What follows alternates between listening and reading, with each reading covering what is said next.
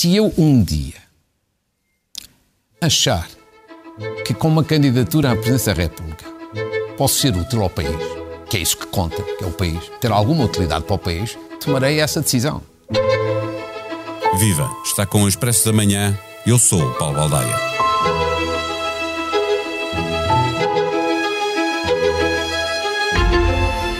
Marcelo deu razão a Rangel quando um dia disse que uma televisão com grande audiência tanto conseguia vender um sabonete como um presidente. Poderá a televisão vender não um, mas dois sabonetes, não um, mas dois bons candidatos presidenciais? Marques Mendes, a quem se apontava à vontade, já é protocandidato e outros, na sua área política, são potenciais candidatos. Do outro lado da mais tradicional coligação de direita, também ex-líder, também comentador em horário nobre, mas de outra televisão, Paulo Portas. Mas há outros candidatos à direita. À cabeça, Pedro Passos Coelho, o desejado, mas sem desejo de fazer este caminho, Durão Barroso, à espera que o partido e o país lhe perdoem a ida para Bruxelas, Rui Rio, que já quis ser, mas viu Marcelo ocupar o lugar, Pedro Santana Lopes, sempre pronto para mais uma batalha. E, fora da lógica partidária, Gouveia e Melo, que pode complicar estas contas à direita. A esquerda também terá que dizer presente e, com menos candidatos, também tem quem possa vencer as presidenciais.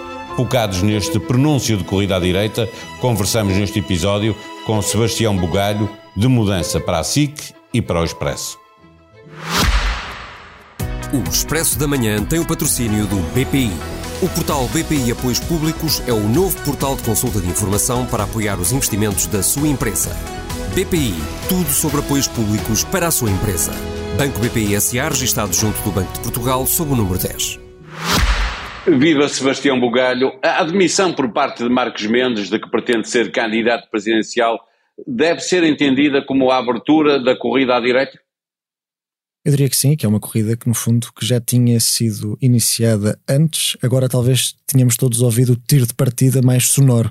Uh, e sobretudo é uma corrida que não só tinha começado antes, como se virá prolongar pesarosamente até ao verão de 2025. Vamos ver com que caldos e baixos até lá. Eh, há um ano Marcos Mendes dizia que não tinha ambições na política ativa. Há seis meses dizia que essa decisão seria para daqui a um ano e este fim de semana já é protocandidato. O que é que pode ter levado a antecipar o calendário? Eu diria que foi uma coincidência, isto é, que Marcos Mendes aproveitou o facto de receber a pergunta para dar a resposta que lhe convinha dar enquanto resposta a uma pergunta e não como declaração solitária, por assim dizer.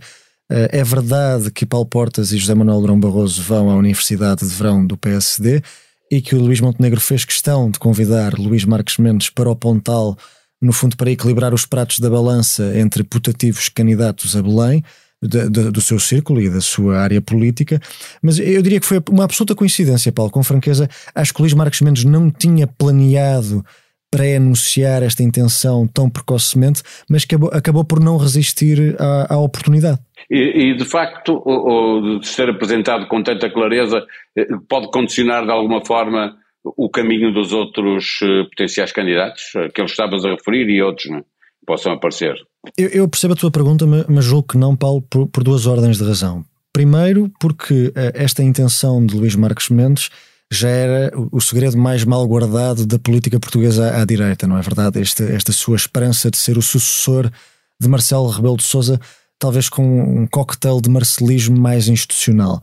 Por outro lado, porque os seus oponentes ou concorrentes à direita uh, não, não tem necessariamente um dever de lealdade a Luís Marques Mendes. Aqui falo em concreto de Pedro, Pedro Passos Coelho, que foi seu vice-presidente no PSD, mas que se demitiu dessa função ainda como Marques Mendes a líder do partido, e que foi muito maltratado, ou pelo menos assim muitos pensam, pelo próprio Marcos Mendes, comentador da SIC, quando Passos regressa à oposição depois de ter sido destronado por António Costa. Portanto, Passos Coelho, se for candidato, não se inibirá de o ser pela presença de Marcos Mendes na corrida, e o outro protocandidato, que não é tantas vezes falado, mas eu julgo que cada vez mais iremos ouvir uns sussurros nessa direção, é, eh, é Rui Rio.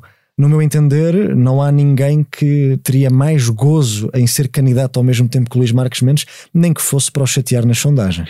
Mas olhando para uh, Passos Coelho, já lá vamos à quantidade de candidatos que existem na área do, do PSD, uhum. focando aí em Passos Coelho. Marcos Mendes aparece nesta altura como o favorito da direção do, do PSD. Isso pressupõe que tanto ele, Marcos Mendes, como o próprio Luís Montenegro estão uh, convencidos que Passos Coelho já não será candidato? Eu julgo que Luís Montenegro gostaria muito que Passos Coelho quisesse ser Presidente da República, porque era da maneira que deixava de ter essa sombra atrás do seu ombro no que toca à liderança do partido. Uh, portanto, parece-me que uh, Luís Montenegro. Mas uma coisa é gostar, outra é achar que ele pode ser, não é? Pois, eu, eu neste momento julgo, talvez com excesso de otimismo, que o Pedro Passos Coelho pode ser aquilo que quiser. Independentemente de, de, quem seja líder do partido ou candidato ao mesmo tempo que ele, ele poderá ser o que quiser, ou candidato a, a regressar ao PSD ou candidato a, a Belém. Outra das coisas também interessantes é que, apesar de Luís Marques Mendes ser um, um, ardente defensor de Luís Montenegro, pelo menos da sua candidatura à liderança do PSD, foi encerrar o congresso com ele no Porto, como te lembras, e, e são amigos de longa data. Ou seja, a relação de Luís Montenegro com Marcos Mendes é melhor do que com qualquer outro dos outros candidatos que o PSD poderá ou não ter à direita para as presidenciais. O que é facto é que, se pensarmos bem, e este é um paradoxo muito, muito comum na política, porque tem a ver com, a, com as relações políticas e com as relações pessoais muitas vezes não estarem alinhadas é que para, para Luís Marques Mendes não é necessariamente interessante que a vida corra bem a Luís Montenegro no PSD. Porque se a vida não correr bem a Luís Montenegro no PSD, o regresso de Passos Coelho torna-se quase inevitável e é, uma, é um grande obstáculo que sai da frente de Marques Mendes para as presidenciais. Portanto, a grande ironia desta história é que para, para as coisas correrem bem a Luís Montenegro, talvez não corra assim tão bem a Luís Marques Mendes. E Luís Marques Mendes não pode querer as duas coisas, que é que corra bem a toda a gente. Olhando para a quantidade de candidatos que há à direita, começando pelo próprio PSD, Marcos Mendes, eh, Durão Barroso, Pedro Passos Coelho, Rui Rio, como estavas uhum. a referir, sim, eh, ainda sim. Pedro Santana Lopes e, por fim, eh, até não, não, do PSD, mas da área da mesma área política, eh, eh, Paulo Portas. Eh, são demasiados para uma corrida? E a possibilidade também, que não poderemos descartar, de André Ventura ser novamente candidato às presidenciais pelo Chega. Sim, mas foge um bocadinho a este núcleo mais uh, da direita mas... mais tradicional, não é? Não, não, não vai buscar exatamente os mesmos votos. Sim, quer dizer, eu diria que uma candidatura presidencial do André Ventura com o Chega em crescimento nas legislativas é muito perigosa para o centro-direita. Ou seja, eu acho que o PS fica mais próximo de regressar a Belém não só se a direita eh, estiver pulverizada, que tem a ver com a tua questão, a direita democrática, como também se o André Ventura voltar a ser candidato. E talvez também eh, se. Depois pode entrar também o Almirante, que aí baralharia as contas a toda a gente, mas independentemente disso, eu creio que o primeiro ponto de vista interessante para olhar para a corrida a Belém em 2026 é que o Partido Socialista não se pode dar ao luxo de entregar a presidência da República à direita durante 30 anos. Uh, acho que isso seria impensável, até seria uma prova de alguma negligência e desplicência da parte dos socialistas. Eh, mas visto, visto deste dia, visto de agora, uh, a direita está melhor preparada, ou seja, tem mais bons candidatos uh, para apresentar do que a esquerda. Não sei, eu não sei se a direita tem bons candidatos, tirando Luís Marques Mendes, que eu creio que tem uma relação única com o povo, e, e, ou seja, o Marcos Mendes é uma figura muito, tornou-se uma figura muito popular. E, e eu do, analiticamente e objetivamente, acho que ele seria um bom presidente da República. Não sei se os outros candidatos, devido à sua taxa de rejeição, teriam ou não o mesmo sucesso. Acho que também ainda é cedo para pensar nisso e para, para fazer projeções definitivas. Agora, eu não acho que seja líquido, eh, não sei se discordamos ou não, que o PS não tenha melhores candidatos a presidente da República do que do que este conjunto, do que esta agremiação de figuras à tem direita. Tem um deles que aparece nas sondagens como primeira. A questão é não tem tanto exatamente, exatamente. Ou seja, se Guterres ou António Costa falharem, o PS já não tem um bom candidato. Uh, certo, eu acho que eu acho que o, eu até acho que António Costa seria melhor presidente do que primeiro-ministro, com franqueza. E acho que seria um bom candidato a Belém e que é sempre um bom plano B caso não consiga migrar para paragens mais distantes. Um, acho duas notas importantes sobre isso. Um, a primeira é que se António Costa não for secretário-geral do Partido Socialista, não me parece que Augusto Santos Silva tenha condições para ser candidato. Isto é, se, se, se o líder do PS for Pedro Nuno Santos, como se diz que é mais provável, não me parece que, a sua, que, que, ele, que ele esteja tão próximo de apoiar Augusto Santos Silva como António Costa manifestamente estaria. Depois, uh, creio que Mário Centeno, devido à enorme popularidade que teve enquanto Ministro das Finanças, e devido a esta, a sua, ao seu posicionamento moderado, muito popular, uh, de certo modo um tecnocrata sorridente, torna-o uh, torna a porta de Belém atrativa para o atual governador do Banco de Portugal.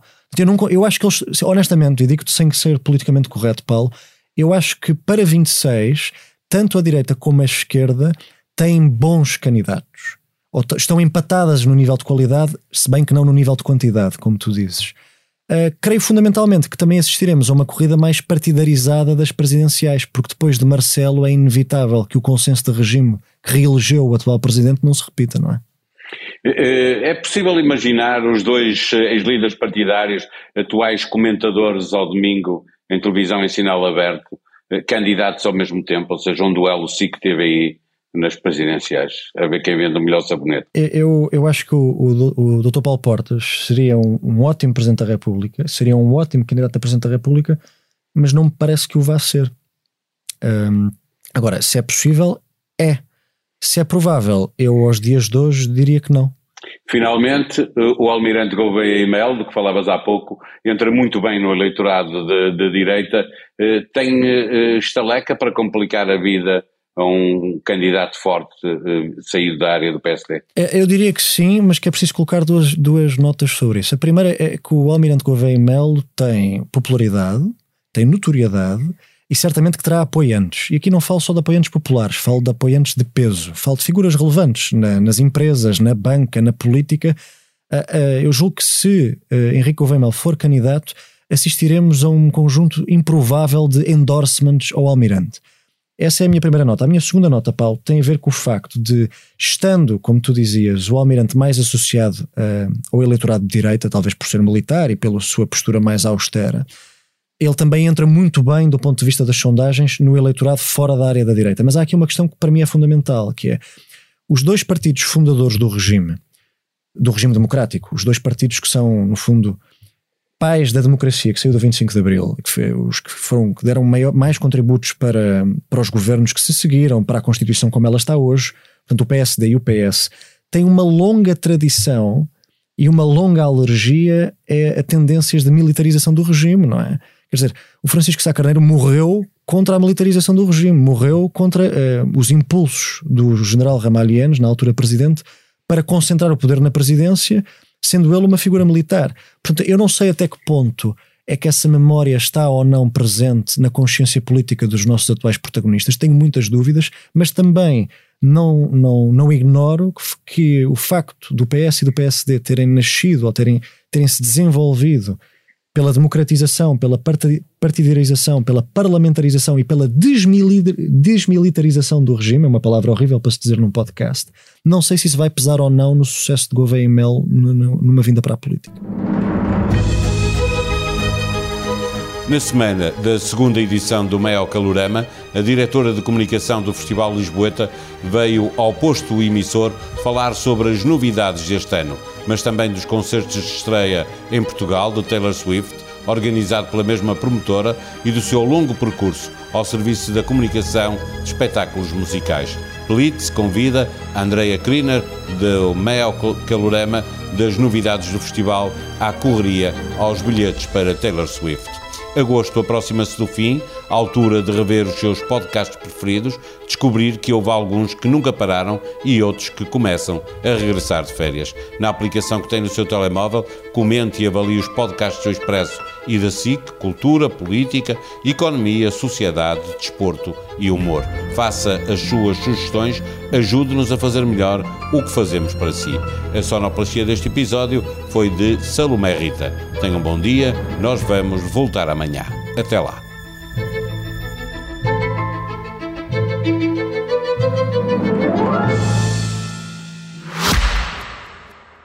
O Expresso da Manhã tem o patrocínio do BPI.